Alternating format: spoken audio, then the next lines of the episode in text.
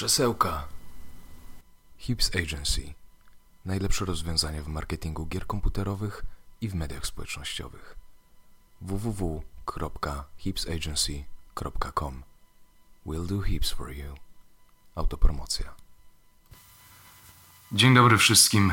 Jakub Mamulski, Krzesełka. Dzisiaj moim gościem jest e, mój stary znajomy z jednej z prac. Nazywa się on Krzysztof Okołotowicz. Jeśli chodzi o Krzyśka, to można o nim powiedzieć dużo rzeczy, wszystkie w sumie dobre. Aczkolwiek dzisiaj skupimy się na kilku aspektach jego życia, jego pasji, a mianowicie porozmawiamy o tym, jak to jest zmienić robotę i faktycznie zostać e, informatykiem, tak jak e, reklamy różnych kursów nam mówią. I pogadamy sobie też o gitarze basowej i o black metalu. Krzysiu, dzięki, że przyszedłeś. Cześć, witam wszystkich. Dzięki Jakub za zaproszenie. Jest mi niezmiernie miło. Mi również, mi również. W sumie to nie widzieliśmy już kilka lat i myśl, myślę, że powinniśmy się częściej spotykać. Nawet, nawet nie żeby nagrywać czy coś, tylko, tylko po prostu, nie wiem, spiknąć się na jakiegoś grilla czy coś. To prawda, to prawda. No niestety po rozpoczęciu, po zakończeniu współpracy z firmą, która nas połączyła, no to jednak gdzieś to się rozmyło, ale bardzo, bardzo się cieszę, że mimo wszystko kontakt, nawet jeżeli to tylko internetowy, to jednak pozostał. Tak jest. Um, dobra, więc y, zacznijmy może od tych nudnych rzeczy, czyli od roboty. Bo wcześniej, a właśnie tam, gdzie mieliśmy okazję się poznać, zajmowałeś się obsługą klienta. I potem postanowiłeś. e, Wiecie, wiecie, jak są te wszystkie kursy programistyczne, które mówią: Zostań programistą, zarabiaj 7 tysięcy złotych netto w miesiąc, zaoferujemy ci pracę. Krzysiek, co prawda, nie podjął się żadnego takiego kursu, ale postanowił zostać właśnie programistą, informatykiem. Opowiedz właśnie, jak wygląda to całe przebranżowianie się. No, może przede wszystkim zacznę od tego, że na początku owszem e, pojawił się ten aspekt programistyczny i raczej to wynikało z poprzedniej pracy, gdzie miałem styczność z wieloma programistami i obcowałem z, w sumie z samym programowaniem e, w sobie i przez to złapałem pierwszego bakcyla. Natomiast samo to przebranżowienie wynikło z zupełnie innej strony. Mianowicie zacząłem pewnego dnia po zakończeniu współpracy z poprzednią firmą. No to rozpocząłem, rozpocząłem taki kurs na jednej z platform edukacyjnych Udemy dotyczący systemu operacyjnego, jakim jest Linux, bo gdzieś moim, moim takim mikrobakcylem można powiedzieć było poznawanie systemów operacyjnych, no i jak za, zawsze pracowałem na Windowsie, później to był OS X, tak, no w kolejce został tylko ten trzeci, najpopularniejszy Linux. I co, i nie chciałeś być po prostu w sytuacji, w której próbujesz zrobić folder przez 15 minut i nie masz pojęcia, co się dzieje? dokładnie, dokładnie tak. Też, też nie chciałem być w sytuacji, w której otworzę edytor tekstowy i nie będę wiedział, jak go zamknąć. Taki, taki jest popularny żart, jeśli chodzi o edytor tekstowy Vim w świecie Linuxa. Do tej pory większość programistów no raczej nie wie, jak, nie wie, jak go zamknąć, natomiast... Naj, najbardziej intuicyjne oprogramowanie w Linuxie. tak. Natomiast no, cała, cała historia zaczęła się od tego, że zacząłem, zacząłem się uczyć po prostu obsługi tego systemu, administrowania nim, co to jest, czym to się je. No i z biegiem, z biegiem czasu, jak brnąłem przez kurs, no to jednak ta zajawka rosła.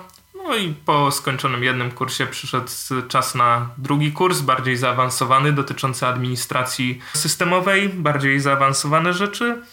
No i w ostatnim czasie skończyłem też kurs y, dotyczący skryptowania w powłoce systemowej w Bashu. I ta pasja dalej trwa i gdzieś dalej, dalej ją rozwijam już tylko tyle, że już nie w kursach samych, a po prostu z książek, z artykułów, różnych tutoriali na YouTubie, także tak to, tak to wygląda na ten moment. Mhm. To, co w sumie powiedziałeś i bardzo mnie zainteresowało, to to, że korzystałeś e, z kursów e, na Udemy. One tam czasem są dobre, czasem są różnej jakości, że tak to delikatnie ujmę, ale zazwyczaj można z nich wyjąć e, jakąś wartość. I chciałem się zapytać, co generalnie uważasz o tego typu materiałach dostępnych na tego typu platformach oraz o tego typu platformach jako, jako ogólniku? Czy uważasz, że one faktycznie mogą się przydać, jeśli chodzi o uczenie się jakichś nowych umiejętności? Zgaduję, że, że tutaj pewnie prosta odpowiedź to będzie tak. Ale czy one też mogą się przydać, jeśli chodzi o wchodzenie w posiadanie umiejętności, które potem mogą na przykład zmienić Twoją karierę? Krótszą odpowiedzią byłoby tak, natomiast, natomiast no nie ułatwiajmy sobie, nie, nie, nie ułatwiajmy sobie życia i powiem, że to wszystko zależy, ponieważ jako, że internet jest ogólnodostępny i każdy może produkować treści w internecie, no to trzeba też brać pod uwagę aspekt taki, jakiej jakości są te treści. No i w pierwszej kolejności to jest rzecz, na którą warto zwrócić uwagę szczególnie na takich platformach szkoleniowych i tutaj bardzo pomocna jest świadomość tego, żeby no, zwracać uwagę na rzeczy typu opinie, oceny danych, danych szkoleń, danych kursów. Warto też się zapoznać z sylabusem kursu, który zazwyczaj jest nie zawsze dostępny. Przed, czyli, przed czyli z takim jakby zbiorem tego, co jest w kursie, tak? Dokładnie, tak, dokładnie taki plan. Tak. Dokładnie, dokładnie tak.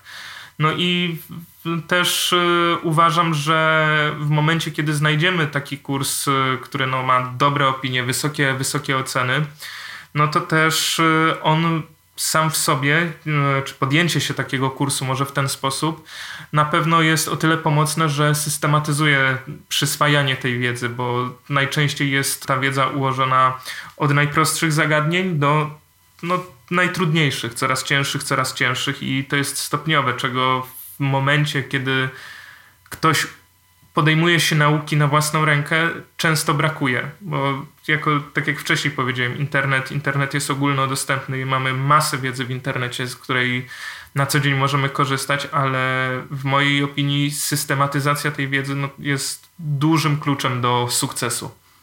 Rozumiem. Widziałem kiedyś takiego mema, na którym, nie wiem, pewnie, pewnie kojarzysz e, ten format, że są schody, jest koleś i że robi tak jakby jeden duży krok na samą górę. Tak. E, tak, jest, jest właśnie tego typu format i pamiętam, że widziałem kiedyś, e, że na samej górze jest AI i pod spodem jest machine learning, poniżej jest e, jakieś tam e, 10 tysięcy innych rzeczy e, i na samym końcu jest nauka programowania, w, w sensie, w sensie na, na dole. Więc e, czy myślisz, że jeśli chodzi o tego typu edukację, czy dużym ryzykiem jest na przykład to, że człowiek może tak jakby odbić się po tym, jak spróbuje wejść nagle w coś super zaawansowanego, a tak naprawdę nie ogarnie nigdy podstaw? Wydaje mi się, że podstawy tutaj są istotne i nie, to niezależnie, niezależnie od, e, od, tego, czy programujemy, czy przykładowo uczymy się, uczymy się gotować. No jednak nie mając podstaw samych, no nie będziemy, nie będziemy w stanie tworzyć bardziej, bardziej skomplikowanych, zaawansowanych rzeczy, więc tutaj rzucenie się na głęboką wodę w pierwszej kolejności no, jest o tyle niepraktyczne, że nie będziemy w stanie zrobić po prostu tak skomplikowanych, zaawansowanych, no w przypadku programowania algorytmów, nie wiedząc czym są podstawowe pętle typu pętla while czy pętla for, nie wiedząc jak działają, więc idąc, jednak kierując się tak krok po kroku, małymi krokami, no to jesteśmy, jesteśmy w stanie osiągnąć wiele więcej, aniżeli, aniżeli od razu rzucając się na głęboką wodę. Natomiast też wydaje mi się, że to wszystko zależy od tego, jak się dana osoba uczy i co chce, co chce osiągnąć, bo to też jest aspekt, o, o którym wydaje mi się warto powiedzieć. Jasne. Jaki jest twój cel, jeśli chodzi o uczenie się tego?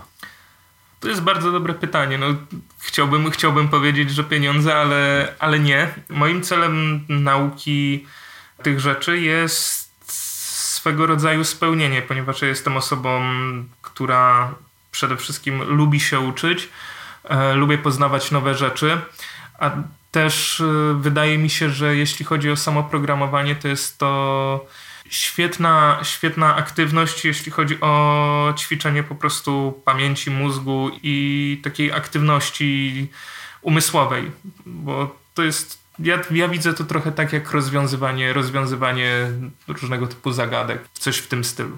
Trochę tak jak powiedzmy nauka jakiegoś obcego języka albo jak, jak gotowanie właśnie? Trochę tak, trochę tak, bo też, też warto, warto wspomnieć, że no, programowanie jest jest de facto nauką, nauką języka, no bo uczymy się komunikować, ale nie z inną kulturą, z drugim człowiekiem, e, tylko, tylko z komputerem. że programując na przykład w Pythonie, tak jak, tak jak ja uczę się programować w tym języku, no to uczę się komunikować z komputerem, żeby określoną, żeby on wykonał określoną akcję, jaką mm. mu za. Jasne. Um, są też języki, które zdecydowanie bardziej wyglądają zrozumiale na pierwszy rzut oka, jak na przykład powiedzmy właśnie Python albo Visual Basic, chyba, chyba był taki język, o ile dobrze pamiętam, albo HTML. Tam, tam mniej więcej się patrzysz, wiesz co się dzieje. O, SQL też jest całkiem dobrym przykładem tego typu języka. Natomiast e, są też te języki niskopoziomowe, które z naszego punktu widzenia wyglądają raczej jak bełkot. I czy nauka na przykład tego typu niskopoziomowego języka czy widzisz kiedyś siebie uczącego się tego typu języka? No, nie mogę na pewno zaprzeczyć, yy, natomiast to wszystko zależy od tego, czy pojawi się taka potrzeba, żeby, żeby się nauczyć. Na ten, na ten moment yy, nie widzę, natomiast, natomiast też nie mówię, nie mówię nie. Pamiętam jak kiedyś e, w czasopiśmie Komputer Świat był poradnik, e, żeby ludzie nauczyli się assemblera. I uważam, że próba nauczenia się assemblera z gazety to jest jakiś absolutny kosmos. Ale napisałem jeden program w assemblerze i zrobił Hello World i doszedłem do wniosku, nie idę w to więcej, nie podoba mi się to, to jest absolutnie straszne. To było dwa lata e, po tym, jak znudził mi się kolobot, więc wtedy zaprzepaściłem swoją karierę. Kobol. Nie, nie, nie, Kolobot, ta gra. A, Kolobot, przepraszam, bo to już jest język y, programowania COBOL z lat 50. i taka ciekawostka, że do dnia dzisiejszego jest on wykorzystywany głównie w y, zakresie fintech o. i jest wykorzystywany z tego względu, że koszt wymiany oprogramowania, które jest napisane w, właśnie w COBOLu, jest nieadekwatny do tego, żeby kogoś wyszkolić, powiedzmy, w tym języku, ale to też jest język y, dosyć, dosyć skomplikowany, dosyć, dosyć trudny. Jasne. A to jeśli już y, jesteśmy przy rzeczach, które brzmią podobnie jak inne, dla mnie Kotlin to tylko ketchup. Um, no. tak, e, Kotlin to, to nawet nie jestem do końca pewien, co to jest. To jest e, albo język, albo jakaś e, struktura programowania w którymś języku. Wybaczcie, a, wybaczcie, tak. A, być może będę dobrym ojcem z tym poczuciem humoru. Ale no, tak, tak, tak. Um, więc uczysz się Pythona, tak? Tak, na ten moment, na ten moment uczę się, uczę się Pythona i to jest też spowodowane tym, że e, mam taki przedmiot, przedmiot na studiach, co też jest bardzo pomocne, bo też systematyzuje mi w pewien sposób e, tą naukę, więc no, sytuacja win-win. Nie muszę, nie muszę samemu po prostu tego robić do końca. Jasne. Um, właśnie też zwróciłem moją uwagę to, że postanowiłeś pójść na studia. Mam takie przeświadczenie, że dosyć dużo ludzi uważa, że w dzisiejszych czasach zdobywanie wykształcenia wyższego jest e, dosyć powolne i jest też dużo powiedzmy różnych, że tak to ujmę, questów pobocznych, które utrudniają zdobycie faktycznie tego typu umiejętności, jakie są potrzebne do wykonywania tego zawodu. I załóżmy, że gdybyś chciał na przykład programować w, Pythonie, prawdopodobnie mógłbyś um, iść na jakiś e, kurs i spędzić na nim, nie wiem, półtora roku, dwa lata. I to już byłby czas, w którym byłbyś w stanie programować w Pythonie iść gdzieś jako, jako junior do pracy. I dlaczego właśnie wybrałeś ten bardziej tradycyjny model kształcenia? Mm, z prostego powodu, bo ponieważ e, odkąd tylko pamiętam, chciałem iść na studia z jednymi studiami, no nie, wy, nie wyszło mi i też kierunek i uczelnia bardzo e, mówiąc e, dosadnie obrzydziły mi studiowanie. E, natomiast natomiast ta, ta chęć z zdobycia tytułu naukowego e, dalej, dalej, we mnie, dalej we mnie była i po 10 prawie latach od mojego ostatniego podejścia na studia stwierdziłem, że chyba czas najwyższy spróbować z, w zupełnie innym kierunku, z zupełnie innym spojrzeniem, no po prostu będąc gdzieś indziej w życiu. Czyli mówisz, że to jest bardziej osobista kwestia niż e, kwestia jakiejś wydajności, efektywności i tak. Dokładnie, dokładnie tak. Zgadzam się tutaj z, też z tym, co ty powiedziałeś, Jakub, że żeby zostać programistą, nie trzeba iść na studia. I to jest, to jest w, mojej, w mojej opinii prawda, e, bo można się samemu nauczyć programowania, można samemu poświęcić, poświęcić ten czas bez, bez żadnego takiego przymusu narzuca, w cudzysłowie narzucanego, narzucanego przez y, zobowiązanie, jakim, jakim są studia i można osiągnąć te same, te same efekty. Natomiast, natomiast tutaj w, mo, w moim przypadku no jest, to, jest to chęć, powiedziałbym też spełnienia jakiegoś, jakiegoś swojego marzenia wcześniejszego z dzieciństwa. Absolutnie świetna sprawa. A jeśli chodzi o ten kierunek, który um, obrzydził ci nieco studia, no to wiesz, nie musisz mówić uczelni i tak dalej, tylko, tylko, tylko jaki to był kierunek? E, to było prawo. A, nie dziwię się. Zupełnie. zupełnie, zupełnie przeciwstawne do tego, co, co teraz robię i co teraz studiuję. No, trochę śmieszna sprawa. Ja, ja się zaśmiałem, bo ja sam jestem magistrem prawa i nie pracuję w zawodzie, bo, bo prawo mi potwornie zbrzydło. Za to moja żona jest aplikantem radcowskim, więc ona jest w tym na bieżąco. Trzymam za nią kciuki, naprawdę trzymam za nią kciuki, ale prawo to nie jest lekki kawałek chleba. No ale powiedzmy, że jeśli miałby to być podcast o ciupaniu prawników, to prawdopodobnie mielibyśmy zupełnie inne podejście i tak dalej. Nie jesteśmy tutaj dzisiaj po to, żeby narzekać na prawników, chociaż moglibyśmy.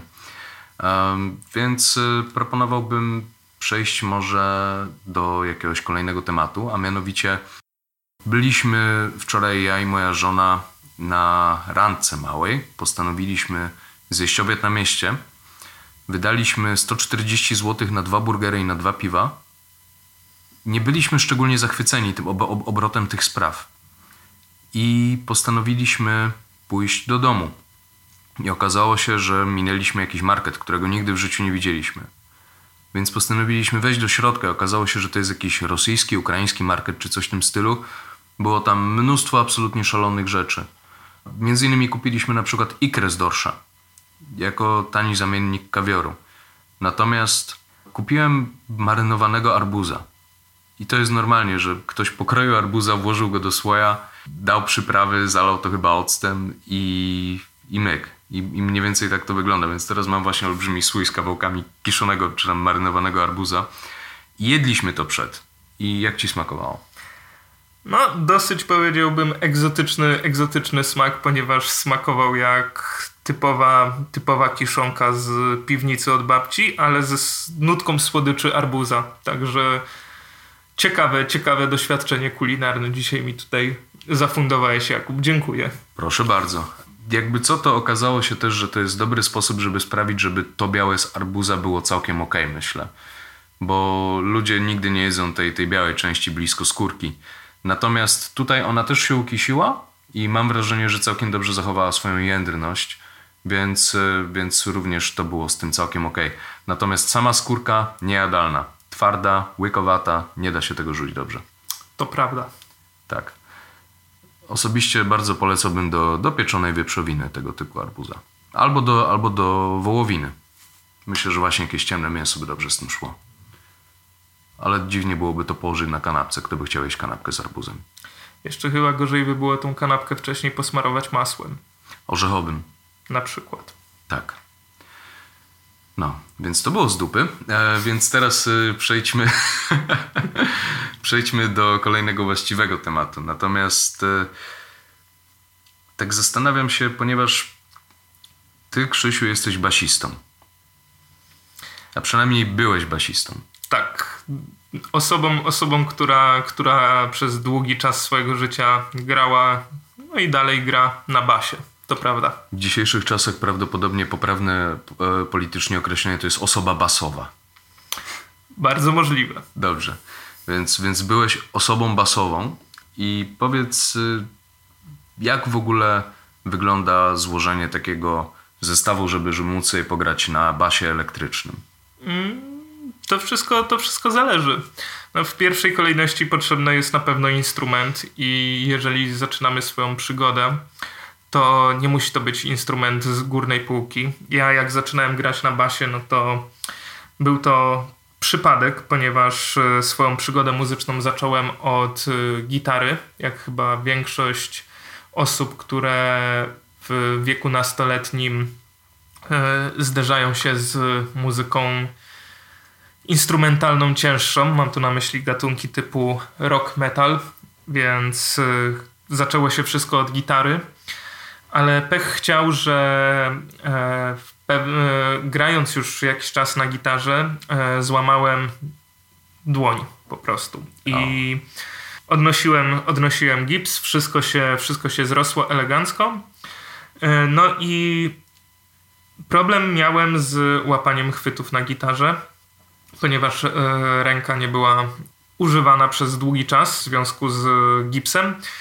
Więc wpadłem na taki pomysł, że żeby rozciągnąć palce i poprawić sobie motorykę palców, e, dociskanie struny do, do gryfu, szerokie, szerokie chwyty, zainwestuję w bas. I pierwszym moim basem była czeska Jolana Diamad. A i tutaj tylko jeszcze tak dodam, że bas ma zdecydowanie grubsze struny i jest e, zdecydowanie dłuższy niż zwykła gitara.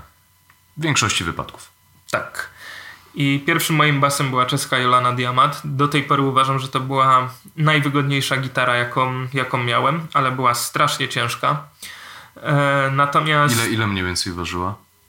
No tak z Piątka? 7 kilo. 7 kilo. 7 kilo. To był bas, który był w kształcie Les Paula. Nie miał standardowej długości gitary basowej. Był trochę krótszy niż zwykły bas, ale jednocześnie trochę dłuższy niż e, zwykła gitara. Można by rzec, że taka trochę gitara barytonowa. Hmm. Po, zakupie, po zakupie tego basu, no to zacząłem ćwiczyć, ćwiczyć na basie i na tyle mi się spodobało, że gitara poszła w odstawkę i, zosta- i tym sposobem zostałem basistą. I, i, I, jaka w ogóle jest różnica między gitarą a basem? E, znaczy, nie mówię tutaj o kwestiach technicznych, no bo wiadomo, jedno ma zazwyczaj 6, drugie ma zazwyczaj 4 struny, jedno gra wyżej, drugie gra niżej, jedno jest dłuższe, drugie krótsze i tak dalej. Natomiast jaką różnicę to miało dla ciebie? A co ci się bardziej podobało w basie niż w gitarze? Chyba przede wszystkim to, że bas jest mniej melodycznym instrumentem, jest bardziej rytmicznym i on bardziej, e, bardziej należy tutaj do sekcji rytmicznej, czyli współgra, współgra z perkusją, gdzie też wcześniej jak grałem na gitarze, no to wszystko większość moich partii, jakie sobie wymyślałem, układałem, większość riffów była właśnie bardziej rytmiczna aniżeli melodyczna i to, to była, to jest taka znaczna różnica tutaj, jeśli chodzi o bas, a, e, znaczna różnica, przepraszam, między basem a gitarą. To mnie przede wszystkim przekonało. Druga rzecz, druga rzecz to, że to właśnie współgranie z perkusją.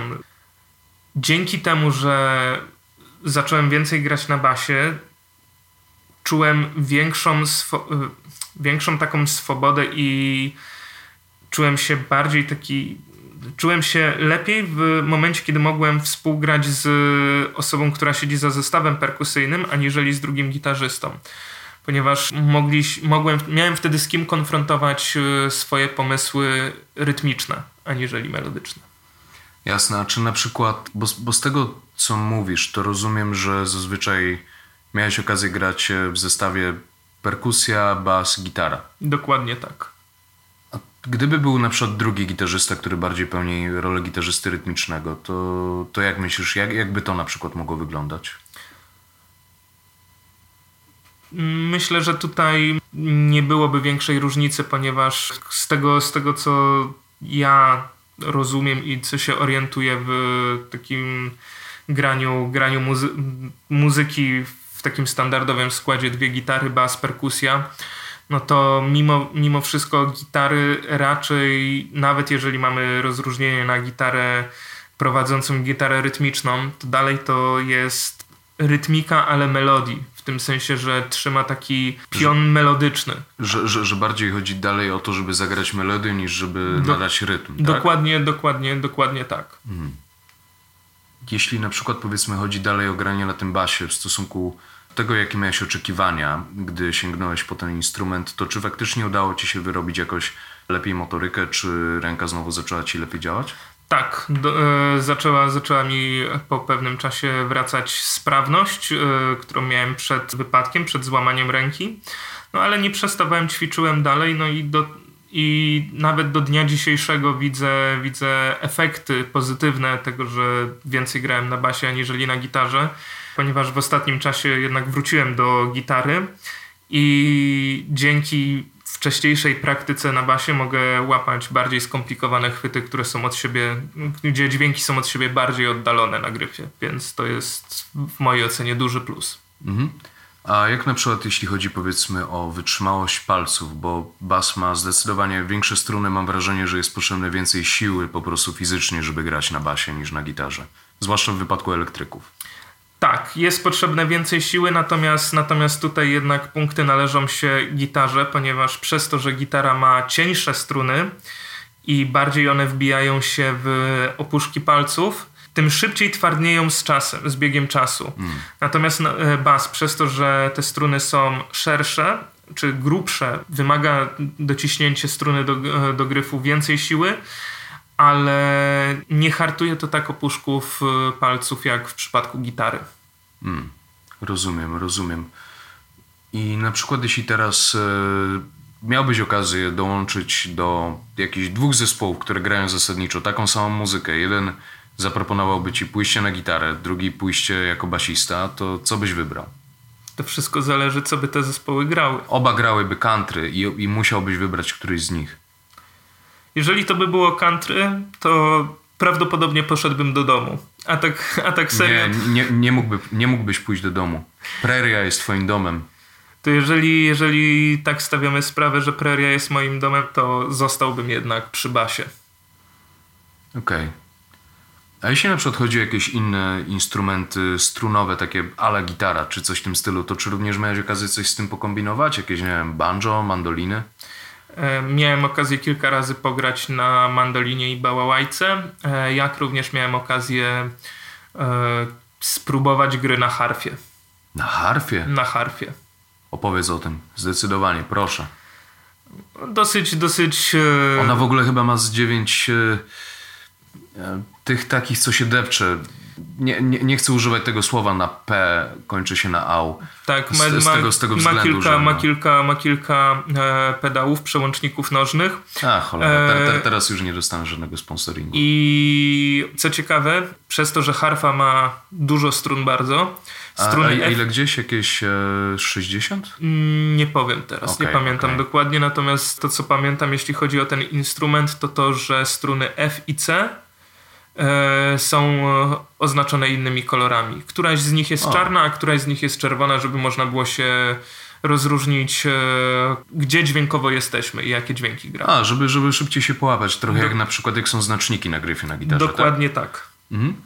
I tam, jeśli chodzi o harfę, to każda z tych strun, ona ma tak jakby swój jeden dźwięk, w przeciwieństwie na przykład do gitary, gdzie jak dociśniesz, to jest inny dźwięk, tak? Dokładnie tak. Dokładnie tak. Każda, każda ze strun w harfie jest strojona stricte pod y, ten jeden konkretny dźwięk. Mhm. Czyli harfa powiedziałbyś, że jest bliższa gitarze na przykład, czy pianinu?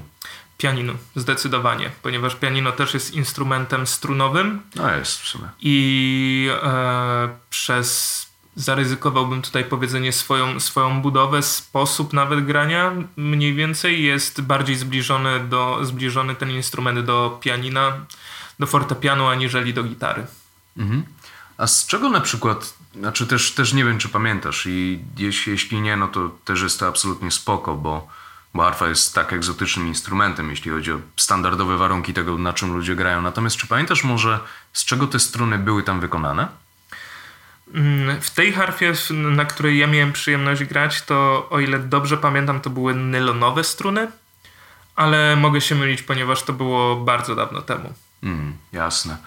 Też w ogóle mam wrażenie, że ludzie teraz nie za bardzo zdają sobie sprawę, z jakich szalonych rzeczy kiedyś robiono struny. I w sumie dalej można kupić. Dalej można kupić, dalej, dalej są. E, e struny z jelit. Struny z jelit, tak. Natomiast natomiast no, z tego, co się też orientuję, takie struny są dosyć, dosyć kosztowne i używa się ich bardziej do instrumentów pokroju wiolonczele, pokroju skrzypce, o ile się, o ile się nie mylę, bardziej, bardziej klasyczne instrumentarium. Tak, tak, zdecydowanie. Też, też mam wrażenie, że jeśli chodzi o instrumenty takie bardziej powszechne, jak na przykład e, gitara czy coś w tym stylu, no to dla większości ludzi e, najbliższą rzeczą, którą mogliby mieć e, do tych strun z jelit, są struny nylonowe, a bardzo mało ludzi w ogóle wykazuje wolę, żeby grać na strunach nylonowych. Odnoszę takie wrażenie.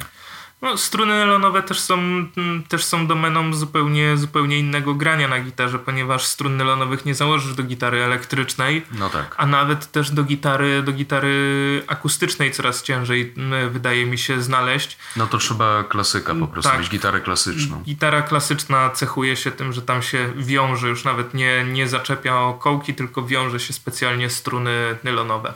Tak, pamiętam, kiedyś miałem gitarę klasyczną i znienawidziłem ten instrument. Natomiast y, gdybyś miał wybór, gitara klasyczna, gitara akustyczna, żeby grać, a potem, żeby słuchać, to, to który z tych dwóch instrumentów byś wybrał w tej kolejności? Najpierw wybrałbym gitarę klasyczną, a Do grania. do grania Mhm. i do słuchania też w pierwszej kolejności, a dopiero później gitarę akustyczną. Rozumiem. Ja myślę, że jeśli chodzi o granie na tych gitarach, każda z nich ma swoje dobre strony, każda z nich ma swoje złe strony. Na przykład uważam, że gitara akustyczna ma przyjemniejszy dla ucha dźwięk, bo jest czystszy, jest bardziej metaliczny, e, natomiast zdecydowanie bardziej te struny wrzynają się w palce, bo są cieńsze. Jeśli jednak chodzi o, o to, którego z tych dwóch instrumentów wolałbym słuchać, prawdopodobnie wybrałbym gitarę akustyczną, ponieważ e, rzadko kiedy słucham muzyki akustycznej, ale był jeden zespół, nie pamiętam dokładnie jak się nazywał, ale był to zespół flamenco i oni tak pięknie grali na swoich akustykach. Ogóle A jesteś pewien, że to były akustyki, a nie klasyki? chcę wierzyć w to, że to były akustyki. Rozumiem. Tak. Chcę wierzyć w to, że to były akustyki. Um, w ogóle mam też takie wrażenie, że wiesz, bardzo dużo ludzi kłóci się, e, na przykład, który gitarzysta jest lepszy, że o, Steve Vai jest lepszy niż Joe Satriani, albo e, Sinister Gates jest lepszy niż Daryl Dimebag. Oczywiście, że jest lepszy, bo Dimebag nie żyje, ale mam takie wrażenie, że absolutnie nikt nie hejtuje gitarzystów flamenco. Nikt, nikt raczej ich nie hejtuje z tego względu, że kiedy się trochę po, poobcuje z muzyką, z muzyką e, klasyczną, gitarową, to co się zaczyna rzucać, rzucać w uszy, to to, że tacy gitarzyści mają przeogromny warsztat techniczny i no, muzyczny. W tym sensie, że bardzo dużo muzyki stworzyli, bardzo się znają na muzyce i słychać, słychać tam po prostu taki, taką rzemieślniczą wręcz pracę tego. taką całą jakby wiedzę i doświadczenie, które, które dosłownie wieki tworzenia muzyki przyniosły. Dokładnie, dokładnie tak. Więc myślę, że stąd wynika brak hejtu na tego typu gitarzystów. Natomiast e, jeśli chodzi powiedzmy o gitary elektryczne oraz o bas, e, też, też w ogóle istnieją basy akustyczne, nie? Ale jeśli chodzi właśnie o gitary elektryczne, tutaj bardziej mówię z tego punktu widzenia, ponieważ e, ja bas miałem może trzy razy w życiu w ręce i zawsze skupiałem się na najgrubszej strunie jako gitarzysta, taki wiecie, takie ua, co to jest takie grube trochę. I, i, I myślę, że to chyba jest powszechne wśród gitarzystów, którzy chwytają bas do ręki. To- Nie wiem, ciężko, ciężko mi powiedzieć. Okej, okej. Bo pamiętam e, nasz wspólny znajomy Jacek, e, znajomy Jacek chyba kiedyś tak wspomniał, jak zobaczył, jak wtedy, jak siedzieliśmy u ciebie na tej imprezie przed świętami, gadaliśmy o bardzo różnych tematach i tam jakaś znajoma z Włoch przyszła, czy coś takiego, też jeszcze strasznie dziwne to było. Ale, ale dobre wspomnienie, dobre wspomnienie. I właśnie ja się bardzo skupiałem na tej grubej strunie. Ale wracając do tego, to jest na przykład coś, co moim zdaniem elektryczne instrumenty mają, czego akustyczne nie mają. I nie mówię tutaj o duszy czy czymś w tym stylu, tylko mówię o czymś bardzo technicznym. Mianowicie myślę, że istnieje większa możliwość wyrażenia siebie na elektrycznym instrumencie strunowym z tego względu, że jest tak zwany sustain. Czyli, że dźwięk po prostu jest w stanie trwać zdecydowanie dłużej i wybrzmiewać w stosunku do instrumentu akustycznego. To wszystko zależy od instrumentu, bo inst- y, gitara, gitara akustyczna, jeżeli jest y, no, dobrej jakości, z dobrego drewna, też, y, też ten dźwięk potrafi, potrafi trwać. Owszem, potrafi trwać, natomiast mam wrażenie, że odgrywa on zdecydowanie mniejszą rolę przy na przykład e, odgrywaniu muzyki akustycznej e, w stosunku do muzyki zagranej, nagranej i stworzonej z myślą o instrumentach elektrycznych.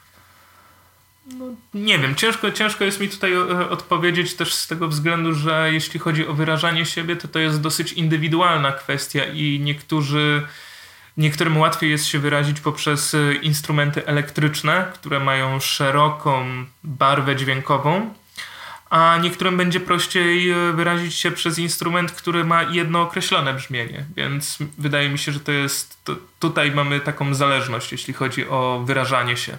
To w sumie prawda i na dobrą sprawę to chciałem się ciebie zapytać, bo, bo ty grasz na wielu, wielu instrumentach, nie? Na kilku, tak. Tak. I który z instrumentów, e, na którym grasz, jest tak jakby twoim głównym, jeśli chodzi o tworzenie muzyki, o wyrażanie siebie? To jest bardzo dobre pytanie i jeżeli miałbym wskazać jeden instrument, to nie będę w stanie. Nie potrafię tego zrobić, ponieważ dla mnie muzyka jest takim medium, które ciężko jest ograniczyć jednym instrumentem zasz zaszufladkować. I kiedy ja tworzę, tworzę muzykę i wyrażam się przez muzykę, to moim celem jest wyrażenie się przez samo, samo medium, aniżeli przez instrument. I jednego dnia to może być gitara, drugiego dnia to może być syntezator, a trzeciego dnia to może być instrument pokroju mis tybetańskich albo gongów. Także tutaj, tutaj nie ma, nie ma jednego, jednego takiego instrumentu, który byłby głównym takim medium. Jasne. I a propos właśnie mis tybetańskich, gongów, tego typu rzeczy, to powiedz trochę o tym, jaką muzykę miałeś okazję robić. Mm, miałem okazję grać na tych instrumentach i stworzyć, stworzyć muzykę z pogranicza ambientu dronu e, opartą właśnie na tego typu, tego typu instrumentach. I to, to raczej są instrumenty do muzyki właśnie takiej mantrycznej, długo ciągnącej się o dosyć, dosyć, e, dosyć rozpiętej amplitudzie jeśli chodzi, jeśli chodzi o natężenie dźwięku.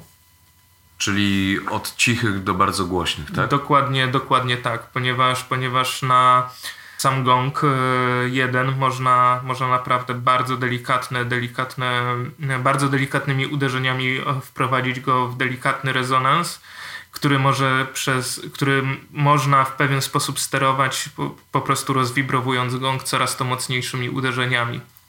Jasne, czyli jeśli chodzi o gong, to nie jest tylko jak powiedzmy w jakichś tam filmach akcji, zwłaszcza tych z karatekami, że i takie czarny smok wchodzi.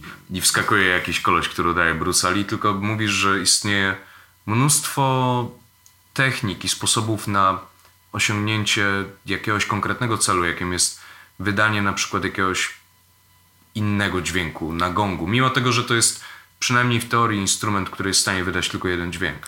W sensie jeden ton. Tak, i tutaj jest kilka, kilka sposobów na to, żeby, żeby wydobyć, wy, wydobyć jakiś, e, jakiś określony, określony dźwięk i to co, to, co ty wspomniałeś tutaj też, też e, o filmach z karatekami, to, to jest główny jakby cel historycznie, o ile się nie mylę, gongu, czyli zależność informacyjna, że wzbudza on, ma, ma on przykuć twoją uwagę i, i ma poinformować o czymś. Stąd też się pewnie utarło w, w popkulturze uderzenie tak z całej epy, mówiąc kolokwialnie w gong, żeby jednym takim uderzeniem go rozwibrować, żeby coś ogłosić. Czyli, czyli mówisz, że gong jest przynajmniej historycznie w swojej funkcji czymś trochę jak tym, tym, tym na dworcu, tak? Tak, z tego, o ile, o ile się nie mylę, e, to, to tak. Do tego służył gong.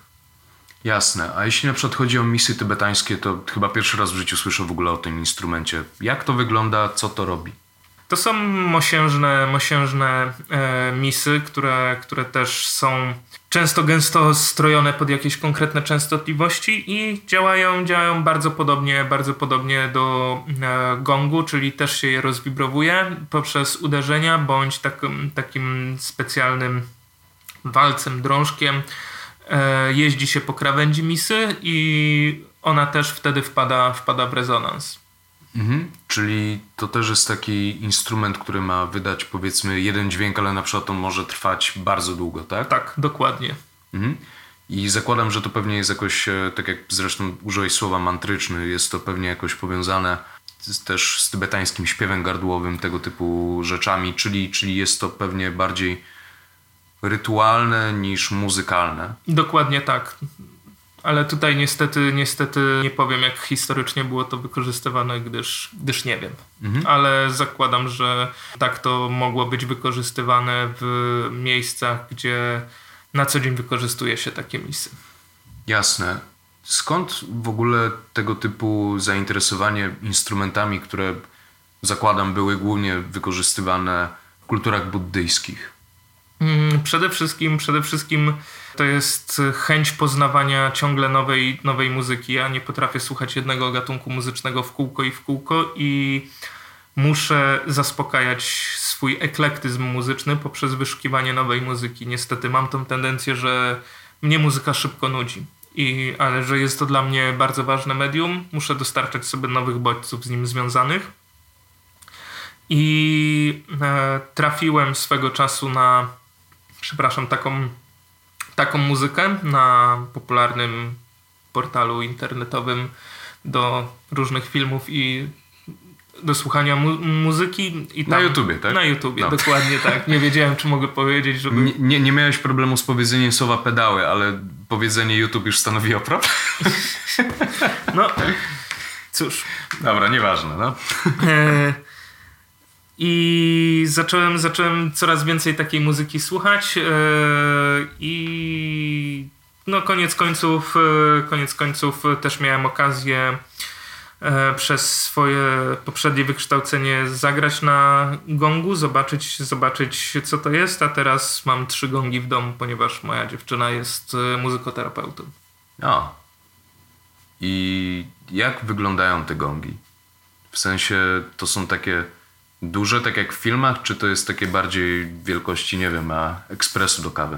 Nie, no, jeden, jeden gong to jest e, jakieś 20, 20 cali chyba, o ile się nie mylę. Drugi to jest 18 y, cali. I to są, no to, to, to, jest, to są dosyć duże, no, dosyć duże instrumenty i e, zajmują, zajmują pół pokoju, pół ściany. Hmm. Ale przynajmniej są wąskie, co? To prawda. Okej, okay, więc, więc nawet jeśli ktoś nie byłby zainteresowany robieniem tego typu muzyki albo eksplorowaniem tego typu tematów kulturowych, to zawsze może mieć fajną dekorację po prostu mając gong, tak? Prawda, ponieważ wyglądają bardzo, bardzo ładnie i bardzo estetycznie. Mhm. A jak w ogóle zaczepiony jest gong? Bo, bo on ma tę ramę, tak? E... To jest stelaż, tak. I najczęściej, najczęściej gong jest... Te gongi, co mamy, są, e, są przewiercone i to też nie są, nie są losowe przewiercenia, tylko to już, to już jakby w manufakturze się robi, żeby gong nie stracił swoich właściwości akustycznych i przez y, te przewiercenia jest prze, przewleczony sznurek i na tym sznurku zawiesza się gong na stelażu. Mhm. Okej. Okay. Też wspomniałeś o tym, że chcesz, żeby twój gust muzyczny, bez względu w sumie chyba na to, czy ci się to podoba, czy nie, był eklektyczny. Więc y, czego na przykład y, ostatnio słuchałeś? Co było czymś nowym, co zacząłeś eksplorować? No, nową rzeczą, którą zacząłem eksplorować, a raczej bym powiedział odkrywać na nowo, jest muzyka ambientalna, która jest bardzo bliska memu sercu i aktualnie bardzo dużo e, ambientu e, słucham, e, z, który pochodzi z lat 80. z Japonii. Chciałbym tu podać, podać nazwę wykonawcy, natomiast może lepiej, żebym, żebym nie kaleczył, bo ale w sensie jest to jakieś wulgarne, czy po prostu nie wiesz do końca jak to... Nie wiem do końca jak to, jak to wypowiedzieć. Okej, okay, a, a, możesz to, to przeliterować? Z, znajdziemy to na tym, na, na Google i spróbujemy. Wiem, że album na pewno nazywał się Sakura. A, tam hmm. dużo rzeczy się nazywało Sakura. Tak chyba nawet nazywała się jedna dziewczyna w, w, w, w tym w Szybkich i Wściekłych jeden. Ile dobrze pamiętam. Bardzo, bardzo możliwe. Susumu Yokota. To akurat jest album z 2000 roku, widzę, ale Jest jeszcze, jest jeszcze kilku, kilku innych wykonawców właśnie z okresu takich lat 80., 90. Mhm. A, I dlaczego właśnie muzyka ambientowa jest, jest ci bliska, jeśli, jeśli można się zapytać? Bo ja na przykład e, osobiście nie, nie traktuję szczególnie e, z wielkim poważaniem muzyki ambientowej. Nigdy dla mnie nie stanowiła czegoś szczególnie wyjątkowego, czy czegoś szczególnie przemawiającego i chciałbym bardziej zrozumieć twój punkt widzenia. No to jeśli chodzi o, jeśli chodzi o samą muzykę ambientalną, no to to czemu mi się podoba? Podoba mi się przede wszystkim dlatego, że to jest muzyka, muzyka otoczenia, muzyka tła. I w ostatnim czasie swoją uwagę kieruję w zupełnie, w zupełnie inne aspekty życia, aniżeli słuchanie, słuchanie muzyki. Natomiast przez to, że muzyka jest mi bliska lub, i lubię słuchać muzyki, ale nie chcę jej poświęcać tyle uwagi, stąd to gdzieś, gdzieś tak wpadło, że wróciłem, wróciłem do znanych mi płyt ambientalnych i szukając głównie do nauki e, muzyki, no to trafiłem właśnie na muzykę ambientalną mhm. Japonii lat 80., 90., 2000. Czyli takie ethereal beats to study work to. Trochę tak, tylko odejmij beats, ethereal to oh. study work to. ethereal sounds. Tak. Ethereal soundscapes. Dokładnie, dokładnie tak. Mm. Okej, okay, no z tego punktu widzenia to tak, ambient faktycznie ma zdecydowanie więcej sensu, bo pamiętam jak kiedyś miałem okazję słuchać tego jednego albumu, on jest, on jest dosyć znany, to się chyba Deterioration Tapes nazywało, czy jakoś tak.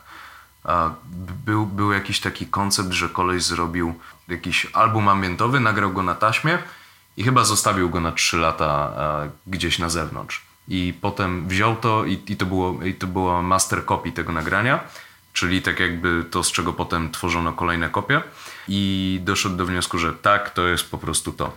I próbowałem tego przesłuchać i w ciągu dziesiątej minuty się poddałem, bo, bo wydaje mi się właśnie, że to nie jest tego typu muzyka, żeby ją zazwyczaj przynajmniej, żeby ją konsumować w jakiś bardzo zaangażowany sposób. No, tutaj, tutaj powiedziałbym, że to wszystko też zależy od, od słuchacza i tego, czego słuchacz w danym momencie potrzebuje. Natomiast ja znam podobny, podobny koncept, mianowicie William Basiński nagrał Disintegration Loops. O to mi chodziło, o to mi chodziło, tak. E, ale to, to, to, jest, to, to jest e, kwestia tego, że on cyfryzował nagrania z taśm, które, e, które już były które już się dezintegrowały po prostu, w tym sensie, że taśma taka, na którą nagrywało się kiedyś muzykę. Taka magnetofonowa, tak? Magnetofonowa, tak? tak. Ona z biegiem czasu wytraca bodajże srebro z siebie, bo tam są, tam są cząsteczki, cząsteczki srebra albo jakiegoś czegoś innego. Mhm. I z biegiem czasu, im taśma dłużej leży, tym tych cząsteczek w taśmie jest coraz mniej, co wpływa na jakość dźwięku.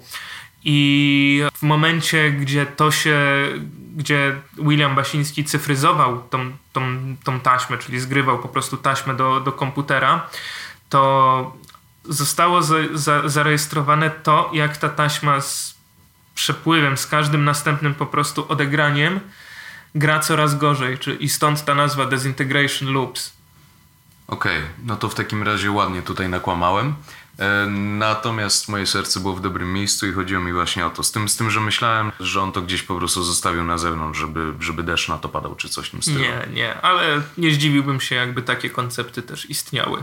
No, pamiętam jak na przykład kiedyś odkryłem tak jakby podgatunek, chyba można by powiedzieć, e, muzyki ambientowej, ambientalnej i nazywa się to lowercase music. A to nie słyszałem o tym. To jest muzyka, muzyka to jest mocne słowo w tym wypadku. To jest e, bardziej projekt artystyczny, w sensie każda piosenka jest, można powiedzieć, projektem artystycznym i zazwyczaj robi się to tak, że bierze się jakieś bardzo ciche dźwięki, nagrywa się to i to się zdecydowanie wzmacnia, jak na przykład e, dźwięk przesuwania palcami po papierze. I to na przykład jest lowercase e, music intrygujące i brzmi to jak coś, co będę sobie odkrywał w, do, w zaciszu domowym. Znaczy, nie nazwałbym tego muzyką, ale nazwałbym to artystyczną instalacją dźwiękową. Rozumiem i brzmi to bardzo ciekawie. To jest w sumie śmieszne, bo drugi raz już w życiu użyłem dokładnie tego zwrotu e, w rozmowie z tobą. Pierwszy raz był, gdy rozmawialiśmy o e, Everything at the End of Time, czyli o prawdopodobnie najbardziej brutalnym albumie, który, który istnieje, moim zdaniem. To jest e, to 6,5 godzinne sześć albumów, które... Caretaker. Tak, Caretaker. To jest 6,5 godziny dziwacznie zmiksowanej muzyki, która ma zobrazować postępowanie demencji, choroby Alzheimera u ludzi. Jest to absolutnie brutalne doświadczenie i mimo tego, że było to w memach wszędzie absolutnie gdzieś, nie wiem, z 2, 3, 4 lata temu i ludzie do pewnego stopnia, mam wrażenie, znudzili się już trochę tym tematem, tak, tak dalej uważam, że jest to jedno z najbardziej doniosłych dokonań, jeśli chodzi o tego typu muzykę bardziej eksperymentalną, która też przemówiła do, do wielkiej ilości ludzi. To prawda i dla mnie do dnia dzisiejszego, odkąd, odkąd pokazałeś mi, pokazałeś mi e, Caretakera, jest to jedno z ważniejszych zdarzeń muzycznych, w, z, jakim miałem, z jakim miałem okazję się skonfrontować. Doceniam to, stary, doceniam to. Tak sobie też myślę, ponieważ spotkaliśmy się tutaj, żeby w sumie pogadać o black metalu. Ale zanim przejdziemy jeszcze do black metalu, chciałem się zapytać o jakieś super mega dziwne niszowe rzeczy, które miałeś okazję słuchać. Pamiętam na przykład kiedyś pokazałeś mi eskimoski śpiew gardłowy, bo, bo śpiewów gardłowych w ogóle jest kilka na świecie. I nie pamiętam dokładnie, czy to był w ogóle śpiew gardłowy, czy to po prostu była muzyka ludowa jakiś tam... Inuicka. In, in, inuicka, tak. I pamiętam, że to generalnie brzmiało jak ludzie, którzy napili się zbyt gorącej herbaty i trochę gwizdali przy tym. Nie, nie, nie, nie chcę zabrzmieć obraźliwie, ale, ale to brzmiało trochę tak jakby jakby mniej więcej tak robili i do tego jeszcze wydawali dźwięki, które były rytmiczne czy, czy, czy coś w tym stylu. I jak żeś w ogóle się na to natknął? To po pierwsze i, i, i, co uważasz o tym, o tym całym gatunku? Mm, przede wszystkim nie nazwałbym, nie nazwałbym tego gatunkiem, raczej, raczej to jest część, część folkloru no tak, jakiejś, tak, tak. jakiejś kultury i natknąłem się, natknąłem się na to zupełnym przypadkiem, ponieważ, ponieważ zostało mi to zaproponowane na YouTubie po tym, jak e, oglądałem kilka dokumentów o Inuitach. Więc algorytm tutaj chyba połączył fakt, że oglądałem ostatnie rzeczy o Inuitach, plus do tego, że wykopywałem dużo dziwnej muzyki i słuchałem dużo dziwnej muzyki, więc połączył te dwa fakty. Więc to był totalny przypadek. A co o tym sądzę, to generalnie mogę powiedzieć, że uważam, że takich nagrań powinno być więcej, z tego względu, że one pokazują nam kulturę po prostu na tyle obcą, obcą i na tyle, na tyle niszową, która, która może być ciekawa i może skonfrontować nas z odczuciami na temat sztuki, które, których możemy nie doświadczyć przez to, że jesteśmy już w pewien sposób zbajasowani przez pewien konkretny rodzaj sztuki, jaką mamy tutaj w Europie. W sumie to prawda, bo na przykład e, teraz jak tak o tym myślę, to większość muzyki jest liczona na cztery u nas. Tak. A ewentualnie czasami na trzy, bądź na dwa. Natomiast przecież w nie aż tak odległych geograficznie krajach arabskich są różne polirytmie, gdzie na przykład bardzo często jest w ogóle łamane liczenie, że najpierw są takty na dwa, potem są takty na trzy i one występują na zmianę. Albo, Masz też al... politonalność tak, i mikrotony. Tak, tak, tak. Gdzie na przykład w muzyce tureckiej, gdzie to nie jest daleko, to, to na dobrą sprawę nawet częściowo jest ten sam kontynent przecież. Oni mają dźwięki, które nie są tak jakby w ogóle wykorzystywane u nas. Bo to, co na przykład, wiadomo, u nas jest do, re, mi, fa, sol, si, do, że traktujemy bardzo wczesnoszkolnym i e, C, D, E, G, nie, e, C, D, E, F, G, A, H, bądź B. Z, z, no, różne tam nomenklatura i znowu jest C. Każdy z tych dźwięków to jest jakaś pewna określona częstotliwość. Na przykład któreś tam A to jest 440 Hz. A rozkreślone dokładnie. Tak, tak. A na przykład nie ma jakiejś tam nazwy dla dźwięku, który powiedzmy powiedziałbym ma 439 Hz, mimo tego, że jest bardzo podobny do A i zazwyczaj jest to po prostu rozstrojone A. Tak, e, nie ma jednej konkretnej nazwy dla tego dźwięku. I tego typu dźwięków jest absolutne multum między tym, co my na przykład nazywamy C i D, czemu by na przykład nie wcisnąć tam trzech, jeszcze kolejnych nut, które, które jak najbardziej mają prawo istnieć, mają prawo być konsekwentnie grane, natomiast ich u nas po prostu nie ma. I jeśli chodzi właśnie o mikrotonalność, czyli właśnie o te dźwięki między dźwiękami, to jak wygląda Twoje muzyczne doświadczenie? I mam na myśli jako słuchacz, bo nie wiem, czy miałeś kiedyś okazję tworzyć muzykę mikrotonalną też. Nigdy nie miałem okazji tworzyć takiej, takiej muzyki i to by było na pewno bardzo ciężkie doświadczenie, zważywszy na fakt, że taka muzyka rządzi się swoimi własnymi zasadami, które są mi obce. Natomiast, natomiast słuchając, słuchając takiej muzyki, to jest to kompletna egzotyka. Trochę tak jakbym, tak jak, no to nawet nie trochę, tak jakbym się zderzał po prostu dosyć dosadnie z inną w ogóle kulturą. Jasne. A jeśli chodzi właśnie też o takie zderzenia kulturowe, to co jeszcze właśnie poza muzyką inuicką mógłbyś e, tutaj podpowiedzieć ludziom, którzy na przykład może mogli chcieć, by coś takiego poeksplorować i mam tutaj na myśli i takie powiedzmy rdzenne kultury, jak i rzeczy kontrkulturowe, też rzeczy, które być może nawet czasami lądowały w mainstreamie. No to z dziwnych, z dziwniejszych czy z ciekawszych takich rzeczy, jakie miałem, jakie miałem okazję, okazję odkryć poza e, rodo, klasyczną czy rodowitą muzyką Inuitów, które mógłbym też polecić, to takim zderzeniem była muzyka gamelanów, czyli właśnie... Czego?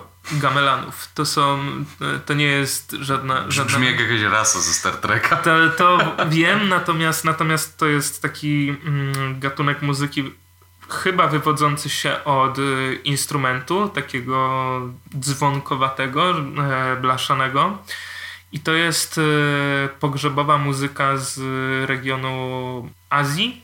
Jest to dosyć ciekawe przez to, że mimo, że to jest muzyka, muzyka pogrzebowa, czy muzyka, muzyka taka no, kojarzona, kojarzona z pochówkiem, ze śmiercią, jest dosyć, dosyć wesoła i jest bardzo, bardzo barwna, dźwięczna przez to, że to są, to są wszystko instrumenty, instrumenty blaszane, uderzane.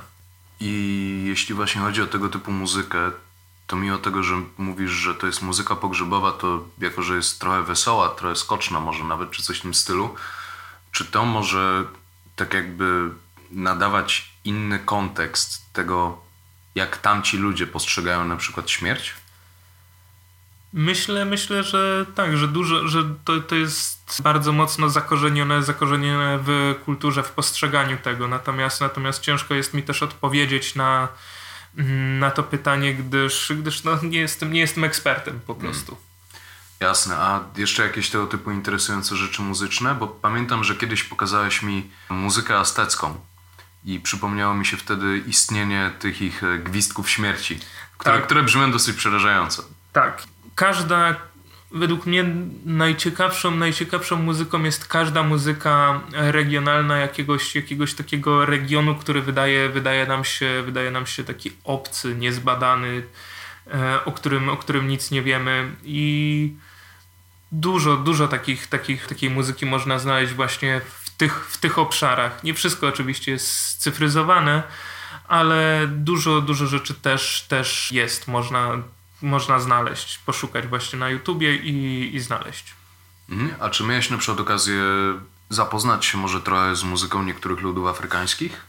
Niestety, niestety nie miałem okazji tego, tego można powiedzieć, że troszeczkę żałuję, natomiast, natomiast wiem i no mam takie poczucie, że przyjdzie, przyjdzie i na to czas. Okej, okay. porozmawiajmy o black metalu. Chciałem się zapytać, czym w ogóle jest black metal? Bo, bo wiesz, możemy tutaj bawić się w jakieś tam próby zdefiniowania tego w bardzo semantyczny sposób, czyli jesteśmy w stanie opisać, że jest to muzyka gitarowa wywodząca się z tego i tamtego, powstała wtedy i tak dalej, i tak dalej, i tak dalej. Natomiast tego typu nudne techniczne podejście może być trochę z jednej strony ograniczające, a z drugiej nie oddające tak naprawdę o co w tym wszystkim chodzi. Więc opowiedz, czym na przykład dla ciebie jest muzyka black metalowa. Dla mnie muzyka black metalowa jest czymś na wzór katarzis, takiego, takiego oczyszczenia z, z emocji jakichś, może nie tyle, nie tyle negatywnych, ale, ale silnych, skrajnych, przez to, przez to właśnie, że jest to dosyć głośna, dosyć brudna muzyka, często, często low quality. Właśnie przez te aspekty to, to pozwala mi oczyścić się z tych, tych właśnie skrajnych emocji. W sumie a propos właśnie tego oczyszczania się, to trochę, trochę może mam takie porównanie, że jadłeś na pewno kiedyś sushi i wiesz jak, jak jest ten marynowany imbir. Tak. To moim zdaniem black metal brzmi trochę tak jak ten imbir smakuje. Black metal jest takim imbirem z sushi marynowanym. Tak, i słuchasz tego, żeby właśnie oczyścić sobie głowę, czy na przykład też jako przerwę od innych rzeczy, które tam eksplorujesz? Czy, czy black metal stanowi dla ciebie taki jakby safe space, twoją strefę komfortu? Raczej bym powiedział, że to jest taki safe, safe space, ponieważ to jest muzyka bliska memu sercu, którą bardzo dobrze znam i cały czas też gdzieś w tym, w, tych, w tym gatunku odkrywam nowe zespoły. Natomiast w tym całym, w tym całym w tych wszystkich skrajnych emocjach, w tym, w tym brudzie tej muzyki, w tej szybkości, też, też y, widzę po prostu piękno. Więc, więc tak, mogę, mogę szczerze powiedzieć, że to jest swego rodzaju safe space dla mnie. Rozumiem, natomiast e, jeśli chodzi o piękno, wi wiadomo, że to jest bardzo często subiektywna rzecz. I jeśli chodzi o niektóre black metalowe nagrania, zwłaszcza te trochę bardziej nowoczesne, jak na przykład e, Sunbather zespołu Death Heaven, który jest moją, moim ulubionym nagraniem black metalowym, czy też rzeczy od Alcest, jestem w stanie zrozumieć, e, gdzie na przykład widzisz tym piękno. Natomiast co z rzeczami e, brudniejszymi, takimi jak Marduk na przykład, albo no, Belfegor w sumie nie grali black metalu, ale Amok powiedzmy, tego, tego typu zespoły, czyli wiesz, starsze, brudniejsze granie, które często ma też powiedzmy różne dziwne polityczne konteksty. I, i, i tak prawdopodobnie nie zrozumiesz o co chodzi z samego tekstu, bo, bo tak się drze koleś, ale... Tak, natomiast nie o taki też black metal mi, mi, mi chodziło, ponieważ, ponieważ takich, takich klasyków y, już nie słucham. Natomiast mogę tutaj przytoczyć dwa takie zespoły z nurtu black metalowego, które są bliskie memu sercu. Jednym jest y, Turia, taki zespół z y, Holandii, o ile się, o ile się nie mylę. I tam bardzo bardzo dużo robi warstwa liryczna. Jak się, jak się przetłumaczy teksty wokalistki, to, to, jest, to jest jak poezja. Trochę, trochę taka bezpośrednia, ponieważ dużo, dużo, mówi, dużo mówi o śmierci, o obcowaniu ze śmiercią, natomiast to jest przedstawione w taki sposób, plus do tego okraszone takimi dźwiękami, że jak się już pozna ten kontekst, to, tak, jak, tak jakby się czytało po prostu Tolkiena po raz pierwszy. Takie, takie fantazy po prostu w najczystszej, najczystszej formie. Opisy świata, tego czym się, czym się co, co nas otacza w takiej najczystszej, bezpośredniej formie. Ale w sensie masz na myśli fantazy w tym seksie, yy, przepraszam, w tym sensie, w tym sensie, że jest to ujęte abstrakcyjnie, czy czy że wiesz, tak jak na przykład jest w power metalu, że smok, księżniczka. Nie, nie, na pewno nie w kontekście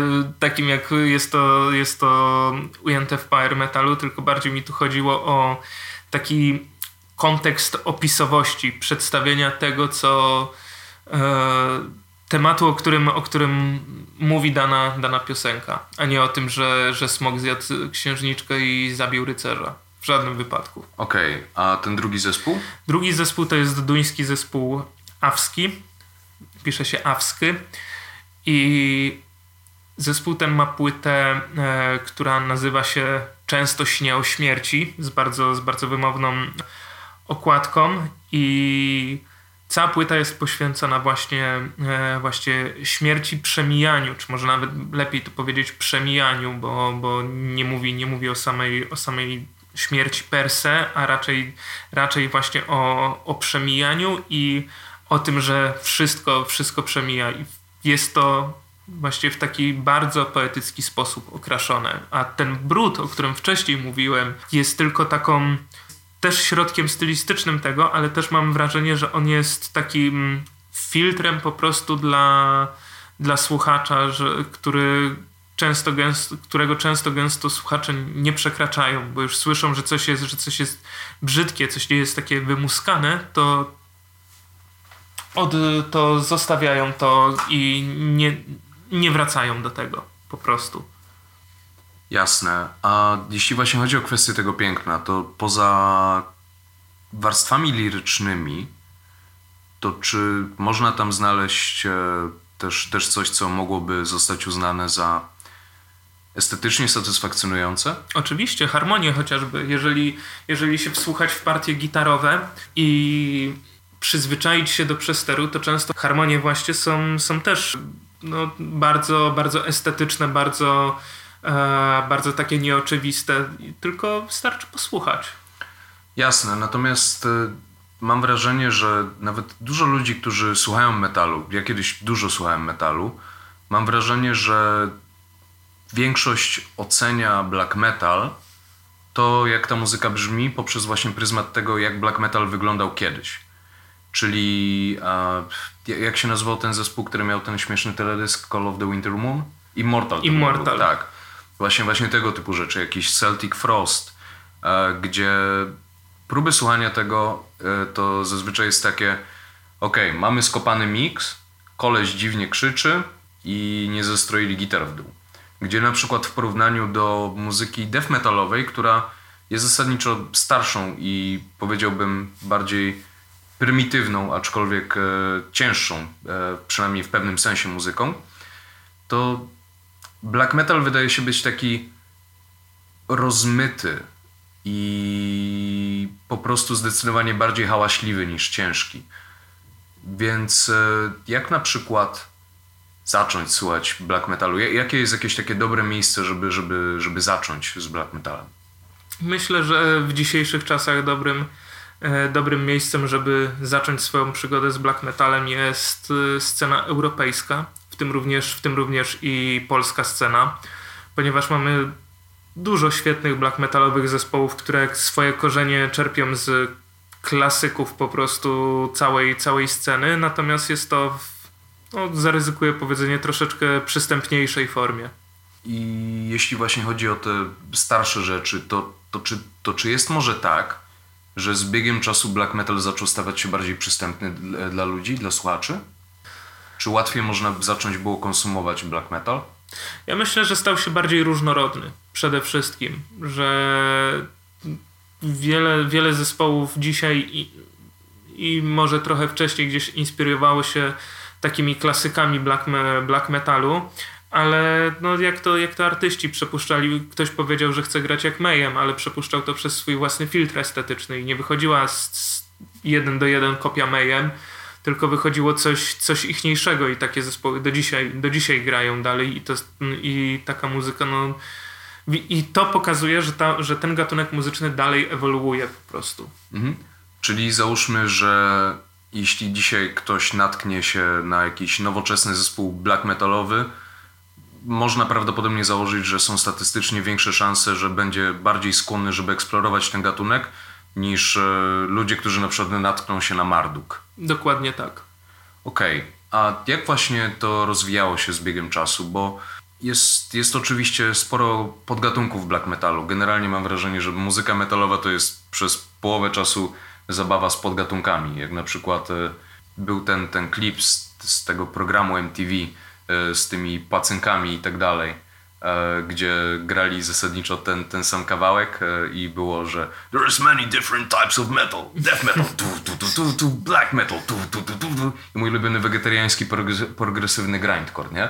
I mam wrażenie, że właśnie dużo tego typu łatek istnieje, natomiast um, jak, jak te gatunki w ogóle rozwijały się z czasem? Bo na przykład jest BSDM, E, dzisiaj już i tak pomyliło mi się sensie z seksie, więc dobrze, że nie powiedziałem BDSM, czyli Black Suicidal Depressive Metal, coś takiego, tak? Tak. I o co z tym chodzi?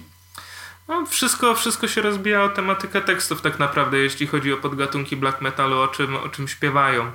I tutaj jest, tutaj jest no, o depresji, śmierci, samookaleczaniu się, tego typu, tego typu rzeczach.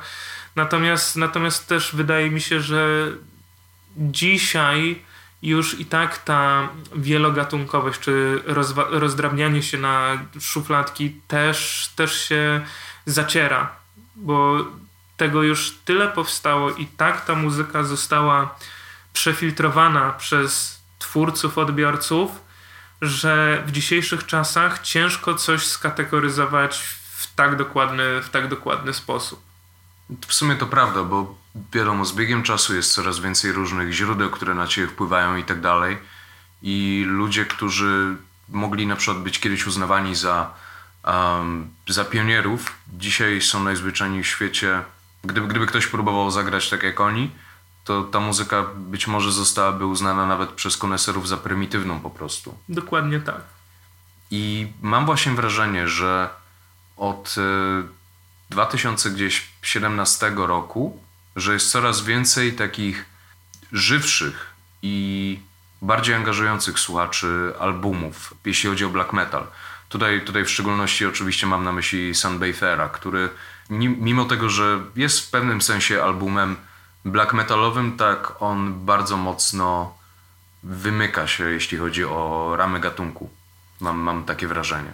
Tak, ja myślę, że, że Sunbather jest tutaj bardzo dobrym przykładem właśnie tego złamania tej takiej gatun gatunkowości i szufladkowania muzyki do konkretnego, konkretnego gatunku. Bo oni czasami nawet tam wesoło grają momentami na tym tak. albumie.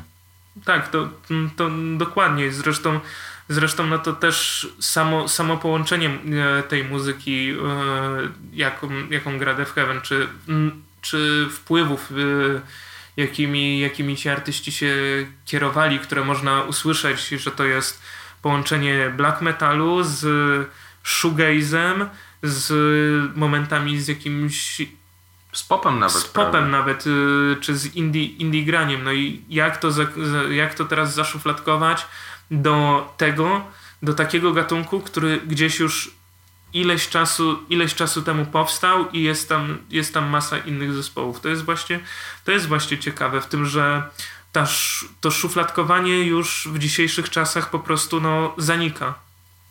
Jasne. Um, też mam takie wrażenie, że ten akurat konkretny album e, był, był bardzo przełomowy dla całego gatunku, między innymi ze względu też na estetykę.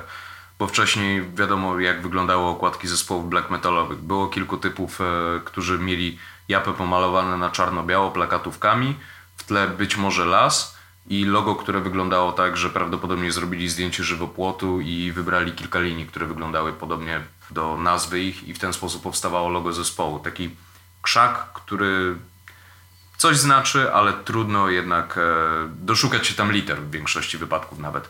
A Sunbather miał różowo-pomarańczową okładkę z e, ładnie stylizowanymi literami, z gradientem. To nie wygląda nawet jak nagranie black metalowe. Nie, w żadnym wypadku. Natomiast jeszcze wcześniej, przed Death Heaven, przed Sunbatherem, e, zespół, który zrewolucjonizował cały ten gatunek i stworzył własny podgatunek, to Altar of Plagues. Weź o nich coś opowiedz, bo, bo pierwsze słyszę. Altar of Plagues to jest zespół z y, Irlandii, który właśnie był, był zespołem, który grał black metal na swoją modłę. Został okrzyknięty mm, prekursorem gatunku post-black metal. To jest pierwsza fala takiego e, no, post, post black metalu, do którego zalicza się też właśnie Death Heaven. Okej, okay, i jak można byłoby nazwać, jak można byłoby zdefiniować post black metal? Mm. Bo, bo, bo zazwyczaj jeśli chodzi o brzmienia post, mam wrażenie w muzyce gitarowej, jak na przykład mamy post-rock, gdzie to zasadniczo momentami zahacza o ambient, gdzie są właśnie olbrzymie te tak jakby sceny dźwiękowe, mnóstwo, po, mnóstwo pogłosu, e, głównie stawianie na atmosferę. Z drugiej strony mamy post-hardcore, który mimo tego, że wywodzi się z punku, brzmi bardziej jak, jak metalcore, a zwłaszcza taki wczesny, powiedziałbym z okolic nie, 2005-2006 roku. Gdzie w tym wszystkim mieści się post-black metal i co go wyróżnia? Przede wszystkim to, że jest stylistycznie, muzycznie, przepraszam, jest bardzo zbliżony do e, black metalu, e, natomiast e, jest klarowniejszy pod względem brzmienia jest też bardziej, bardziej przestrzenny i myślę, że to jest to, jest to co, co wyróżnia ten gatunek. Jak na przykład duża część zespołów, które grają obecnie black metal, można byłoby wrzucić e, do tej szufladki? Czy jest to większość? Ciężko mi odpowiedzieć na to pytanie, ponieważ no, tak, jak, tak jak też powiedziałem wcześniej, to, to, się, to się już w dzisiejszych czasach zaciera. Jasne. Mam wrażenie, że kolejnym z takich zespołów, który e, zaciera tego typu granice jest e, Gruzja. Jest to polski zespół. I myślę, że oni zacierają te granice, bo oni chyba nawet e, skowerowali jakąś tam polską piosenkarkę na którejś ze swoich płyt. Mm, Manam skowerowali. Tak, tak. I właśnie, wiesz, już oczy, oczywiście jest Gruzja, tak? Ale jest też mnóstwo, prawdopodobnie też cieszących się zdecydowanie większym szacunkiem czy estymą e, zespołów na polskiej scenie, więc e, czy mógłbyś na przykład przedstawić, jak mniej więcej wygląda stan polskiej sceny black metalu na ten moment?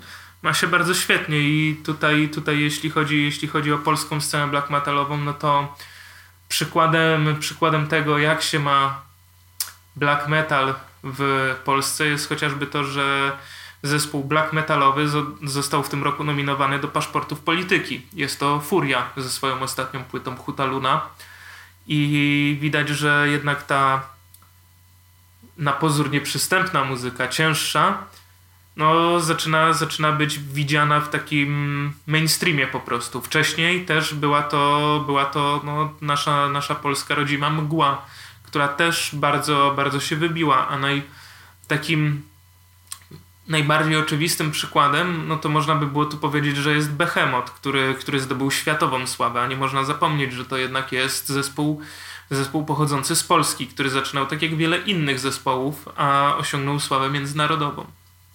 Prawda, prawda. Um, jeśli chodzi o polskie zespoły, to myślę, że jeszcze tutaj o zespole Batioszka warto wspomnieć. Zależy której. Starej Batioszce. Znaczy, może, może w ogóle opowiedzieć e, skąd właśnie to, to, to stwierdzenie, bo myślę, że spora część słuchaczy nie, nie jest świadoma, co tam się tak naprawdę stało to może nie będę tutaj opowiadał, bo cała historia jest opisana, do, cała dosyć przykra historia jest e, opisana w internecie i też intencjonalnie pominąłem, pominąłem ten zespół, natomiast e, jeśli chodzi o Batuszkę Krzysztofa Drabikowskiego, to tutaj, tutaj warto, warto się zapoznać z tą częścią Batuszki. Myślę, że można byłoby wspomnieć, że z tym zespołem stało się trochę to, co się stało z kombi. W pewnym sensie. Myślę, że jednak to jest trochę, trochę inna historia. Znaczy, bardzo, bardzo ogólnikowo tutaj mówię. Bardzo że... ogólnikowo to, to tak. Tak. Um, natomiast, e, dobra, mamy mgłę, mamy furię, mamy behemota. A jakie jeszcze inne polskie zespoły mogą zasługiwać, e, mogą zasługiwać na uwagę? E, zwłaszcza powiedzmy, jeśli chodzi o ludzi, którzy zaczynają dopiero wchodzić w tę całą tematykę. No to tutaj jeszcze wspomniana, wspomniana Gruzja jest, e, jest bardzo ciekawym zespołem, natomiast jest bardzo dużo też zespołów e, niszowych, mniej znanych, które, które nie, przebił, nie przebiły się do mainstreamu. Mogę tutaj podać e, dwa zespoły, takie jak Morda Stigmata czy Entropia, które też grają muzykę cięższą, można by powiedzieć black metal, ale no właśnie tak jak, tak jak wcześniej wspominałem, to, to jest black metal przepuszczony przez ich własny filtr, filtr twórcy. Mhm. A jak, jak długo w ogóle scena black metalu istnieje w Polsce? Gdzieś od lat 90. chyba, nie? Chyba, chyba dosyć szybko się zaczęły zjawiać się na zespoły black metalowe. Tak, w okolicy, w okolicy lat 90. wydaje mi się, że to zaczęło, zaczęło powstawać. Mhm.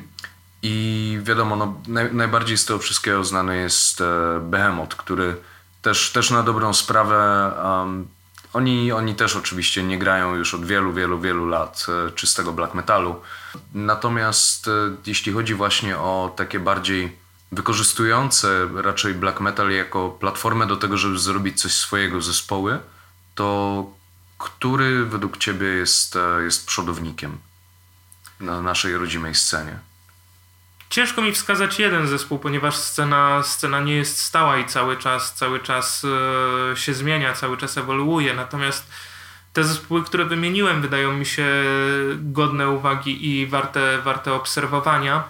E, I wypadkową, wypadkową od tych zespołów no, będzie na przestrzeni, na przestrzeni lat widać. Też tak jak, tak jak wspomniałem wcześniej, wydaje mi się, że ta muzyka coraz bardziej i bardziej przechodzi do takiego, do takiego porządku, porządku dziennego, jeśli chodzi o muzykę, muzykę w Polsce. Też masz takie wrażenie, że przez bardzo długi czas e, scena black metalu w Polsce była niedoceniana w stosunku do tego, jaką renomę miała za granicą? Tak, to widać i też mam takie, też mam takie poczucie. Natomiast myślę, że to też wynika z kultury naszego kraju, że to było właśnie brudne, brzydkie i ludzie, ludzie no nie chcieli mieć z tym styczności po prostu. Z drugiej strony hip-hop, który też jest e, do pewnego stopnia brudny i brzydki, z tym, że w inny sposób, bardzo, bardzo wiele różnych innych sposobów, on jakoś e, był w stanie, na przykład powiedzmy pod koniec lat 90., czy też na początku lat 2000 przejść do, do mainstreamu. Czy byłbyś w stanie może stworzyć jakąś tezę, na podstawie której można byłoby usprawiedliwić to, że polski black metal nie był duży w Polsce? W porównaniu do hip-hopu, który jest, no, nie da się ukryć, bardzo, bardzo liryczny, bardziej zrozumiały i bardziej poetycki na pierwszy, na pierwszy rzut oka, myślę, że to dało, dało przewagę swego rodzaju temu, żeby, żeby został szybciej, szybciej zauważony, szybciej wszedł do mainstreamu. No, w black metalu jednak mamy jeszcze tą otoczkę przesterów, krzyków yy, i całego, całego tego corpse paintu, która, która no na pierwszy rzut oka, jak się ma styczność z tym, no to sprawia, że, że, jest, to, że jest to mało przystępne. Mhm. A jeśli chodzi o corpse paint, to niektórzy trochę się śmieją, że to jest malowanie na pandę. Natomiast e, chodzi tutaj właśnie o to, że oni sobie malują twarz na biało i robią tam jakieś różne czarne elementy na przykład, bądź w drugą stronę, trochę upodobniając się do, do trupów czy do czegoś w tym stylu. Jak w ogóle można tak się pomalować? To się robi plakatówkami, czy... Nie mam bladego pojęcia niestety. Wiem, że to są, wiem, że do tego są specjalne, specjalne farby, natomiast czemu to ma służyć i jak to wygląda, to niestety tutaj nie wiem. Aha, ale są specjalne farby do tego. Z tego, co się orientuję, to tak. Okej. Okay. Um, porozmawiajmy sobie trochę może o, o tym, jak właśnie black metal ewoluował, ale w tym sensie, że pogadajmy o stylówce, bo jak ludzie myślą o black metalu, to zazwyczaj e, mają przed oczami kogoś, kto jest prawdopodobnie przyodziany e, w czarny płaszcz, ma długie włosy, tego typu rzeczy. Przy, przynajmniej mam wrażenie, że takie jest bardzo stereotypowe podejście. Natomiast no, nie nagrywamy tego na wideo, ale ty masz na sobie bluzę z kapturem, masz na sobie dresa Dasia i bardzo ładne skarpetki. Dziękuję. Więc e, czy również stylówka e, też, też ewoluuje tak jakby w tej subkulturze? Ja myślę, że tutaj kwestią jest to, że e, coraz bardziej się odchodzi od jakiegoś takiego konkretnego stylu ubioru, właśnie wyglądu, e, bo jak to mówi porzekadło, muzyka obroni się sama. Jasne. Um, czy to też może się wiązać z tym, że coraz bardziej tak jakby odrzuca się te ograniczenia i w pewien sensie być może elityzm? Tak mi się wydaje i wydaje mi się, że to jest właśnie też kwestia, kwestia tej przystępności, że e, ta muzyka staje się bardziej, bardziej przystępna, bardziej popularna, ale też w kontekście takiego radykalizmu ubiorowego, bo no, nie ma już takiego wymogu, że o, ktoś, ktoś musi mieć długie włosy i długi skórzany płaszcz, żeby grać black metal. Jasne. A jak, jak w ogóle wygląda kwestia, nie wiem nawet jak to dobrze nazwać, społeczności, subkultury dookoła tej muzyki w Polsce? Mm, w jakim sensie? W takim sensie, czy na przykład można byłoby powiedzieć, że istnieje coś jak chociaż troszeczkę scentralizowana społeczność black metalowców, tak jak na przykład kiedyś było um, analogiczny przykład e, Polish Deathcore Crew. E, był, był, był taki wytwór kiedyś na Facebooku i to właśnie była taka e, polska internetowa i nie tylko internetowa swoją drogą e, społeczność, e, która, która właśnie skupiała się dookoła deathcore'u, metalcore'u w naszym kraju. Swoją drogą Wysłałem ci pieniądze kilkanaście lat temu na koszulkę i mam nadzieję, że ją w końcu wyślesz. Jeśli chodzi o taką społeczność, to nie wydaje mi się, żeby, żeby była. Raczej to jest na, na takiej zasadzie, że ci widać, że ci sami ludzie przychodzą na koncerty, widać, e, widać że słucha, e, widać kto słucha tych zespołów po, po tym właśnie kto przychodzi. E, natomiast, natomiast, żeby była taka społeczność jak Polish Deathcore Crew, no to nic, nic mi o tym nie wiadomo, żeby istniała taka grupa na Facebooku, na Instagramie czy gdziekolwiek. Mhm. Jasne. Um, wiem, że już zaraz będziesz zwijał, natomiast powiedz, czy można na przykład znaleźć sobie niezbyt trudny sposób jakichś przyjaciół, którzy słuchają tego typu muzykę i czy, czy jest to hermetyczne środowisko?